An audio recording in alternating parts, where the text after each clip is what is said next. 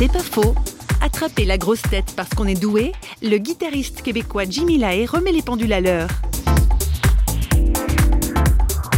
Moi, je suis en train de vivre ça de plus en plus dans ma vie, le côté authentique, de vraiment dire les choses telles qu'elles le sont.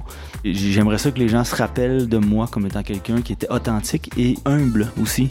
Parce qu'on sait jamais la vie, la vie est fragile. On sait jamais ce qui peut nous arriver. Fait qui je suis, moi, pour me, péter les bretelles puis dire, ah, mais je suis capable de jouer la guitare, je suis capable de, de dire ce qu'on a nous a été prêté.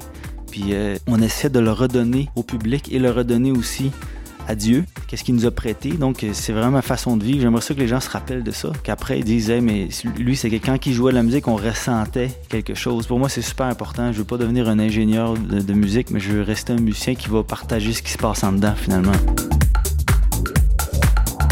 C'est pas faux, vous a été proposé par Parole.fm.